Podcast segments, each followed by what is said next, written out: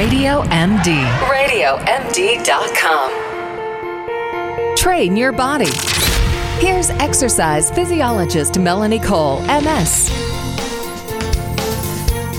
So, is walking really a workout? You all know from listening to me all these years that I love walking. I can walk 45 miles, it's my favorite thing to do. But is it really enough? Does it burn enough calories? Does it get you in enough shape? Protect, you know, does it protect against heart disease? How do you take it up to the next level? My guest is Michelle Stanton. She's a walking coach and ACE certified fitness instructor. Welcome to the show, Michelle. So, for those of us that like to walk and walk and walk and walk, is this really enough of a workout or aren't we really doing enough? Well, it depends on how you're walking. One of the great things about walking is number one, we all know how to do it and it's enjoyable. But what happens a lot of times when we walk is we get into a very comfortable pace and it actually becomes more energy efficient, so we're not burning as many calories. So you've got to push yourself out of that comfort zone. And one of the things I recommend um, to do that is interval working workouts interval walks. So what you're doing is you're speeding up for 30 seconds to a minute, and then you go back to your regular walk for an equal amount of time or maybe double. So, you know, a minute or two, and then you pick up the pace again and you get your heart pumping. And if you're doing this and walking faster, you really can get all the benefits of vigorous exercise. You just need to put a little bit more effort into your walks. What's faster? I mean, I walk at four and a half miles an hour or four. If I'm feeling exhausted one day, I'll go at three eight. I pick it up to four, you know. But what? Great. So when I pick it up past that, it feels like I'm jogging then, and I'm not walking, and I hate jogging. Right. Well, and you know that's so interesting. I hear that all the time. So many women love to walk but then when they think they need, when, you know, okay, I got to lose a couple of pounds or I got to get in shape for this event, then they try running or they'll do, you know, one of these real high intensity workouts. And a lot of times I've heard from them that they get injured because they overdo it. Yet they like walking. So why not put some of that effort into your walk and you can get better results? As far as the speed, it really depends on, you know, where you're starting from for some people who are out and taking their walks, they're walking at, you know, a 3.3 or 3.5 mile per hour pace, and that's comfortable for them. And that's, you know, they go out, they do the same route every day, and that's the same pace. So, you know, they're going to push it up and they're going to start to work to get more closer to that 4 miles per hour. You're already up, up above 4 miles per hour. So again, you can still push it up. I've got women who are walking 5, 5.2 miles per hour paces for their intervals and sometimes even a little higher. Um, the key, if you're already walking fast and it kind of feels like you're jogging, is you need to add some technique. No matter what level you're at, a little technique is going to help you to go faster, burn more calories, and get more of those benefits.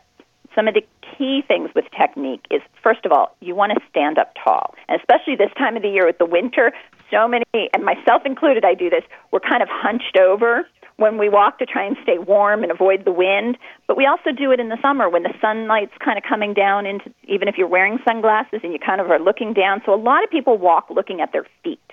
And we really need to stand up tall. You want to be looking out about 10 to 20 um, feet ahead of you, even out at the horizon if you can, so your chin is level to the ground, your shoulders are back. It helps you breathe better, especially as you start to pick up the pace. So that's the first thing. And when we run, we don't run with our arms down at our sides. So when you're walking fast, you want to bend your arms and bring them up to a 90 degree angle. You want them swinging forward and back, not out to the sides, chicken arms or chicken wings as I call them, forward and back from about chest height to back to the hip. And really pump them. Draw your elbows back. You can actually get a nice little upper body workout when you're doing that.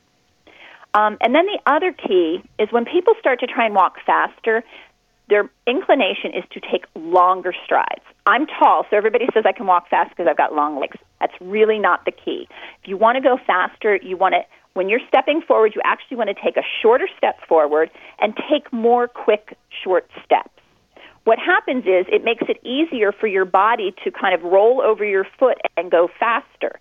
If you're stepping your foot real far out, it's almost acting like a brake, and you have to work a lot harder to pull your body up over that leg for your next step. So the key is stand up tall, bend those arms, and take shorter, quicker steps to get faster. Well, Michelle, I'm four foot ten or eleven, so standing up tall is not that easy for me, but I try and I hear what you're saying. You need to really keep your chest up and your and your head up and you know, don't look at your feet, don't hunch all down. So I get that. Now what about shoes? Because I'm always telling people I like running shoes the best, even though I'm a walker, because mm-hmm. they seem to support my feet so much better than walking shoes are just they just don't do it for me. So what do you tell people about shoes if they're gonna be a walker? You are not alone. Most, almost all of my walkers that I've ever coached, most of them wear running shoes. Um, there's a lot more variety out there. And one of the things that I find can slow people down is if they're wearing a shoe, and a lot, some of the walking, a lot of the walking shoes are um, heavier than the running shoes. They've got a, some of them are stiffer soles, and so you want something that's a little more lightweight and a little more flexible. The shoe should be bend easily at the ball of the foot. Um, if you give it a twist, you want a little bit of twist there, not too much. Um, and again, depending on the person, comfort is key. If it doesn't feel good when you're wearing it, don't buy it. And it should feel good right from the start. You shouldn't have to break it in. Um, but a lighter weight shoe, something that's more flexible, and that's going to allow you to um, land on the heel, roll through the foot, and push off with your toes. And that's going to give you more of that power for your stride. So, again, running shoes are perfectly fine to walk in. Never run in walking shoes, but you can walk in running shoes. I Um, say the same thing, and cross trainers as well. You don't want to use cross trainers Right. for any kind of distance, right? Right. Cross trainers are more designed for some side to side motion. You so a running or a walking shoe, but again, uh, lightweight, flexible. You don't want a heavy shoe that kind of weighs you down. You don't want a big, clunky, thick heel um, that again can kind of act more as a brake than allowing your foot to kind of roll through that natural motion. And comfort is the key. And if you're going to be doing longer walks, going more distance, I've got walkers who train for 10Ks and half marathons and marathons. Go up a half a size. What happens the longer you're on your feet, your feet swell. Um, so you, you may need that extra length in the shoe. Um, and, you know, shop at the end of the day. Our feet are, are at the largest size at the end of the day, so you're going to get a better fit if you shop at the end of the day. And don't take your shoes off mid walk. If you're doing like the Avon walk or something, Oh, yeah. taking those shoes off is about really the worst, really worst thing you can do, even if you feel like you got blisters, because then those feet just swell right up. And oh my goodness. Absolutely. Well, Now, what if you get some pain? things- What if you get some pain? What if you Get get, some checked. pain like heel pain, you know, plantar Mm-hmm. fasciitis, any of that stuff? Do you think it's blaming the shoes, blaming the distance, the surface you're walking on? It could be any one of those. Um, one of the keys with uh, people running into pain is they tend to overdo it. So if you're progressing, um, if you're working on speed, don't increase your distance. If you're working on distance, don't also try to be increasing your speed. Break that up. Um, so, for example, when I train walkers for half marathons or marathons, we have one one day a week where we do our long walk, and I always tell them to don't push speed on that walk. That walk is for the distance, so don't push the speed. We'll have another walk during the week where you focus on speed, and then you're going to be doing a shorter walk.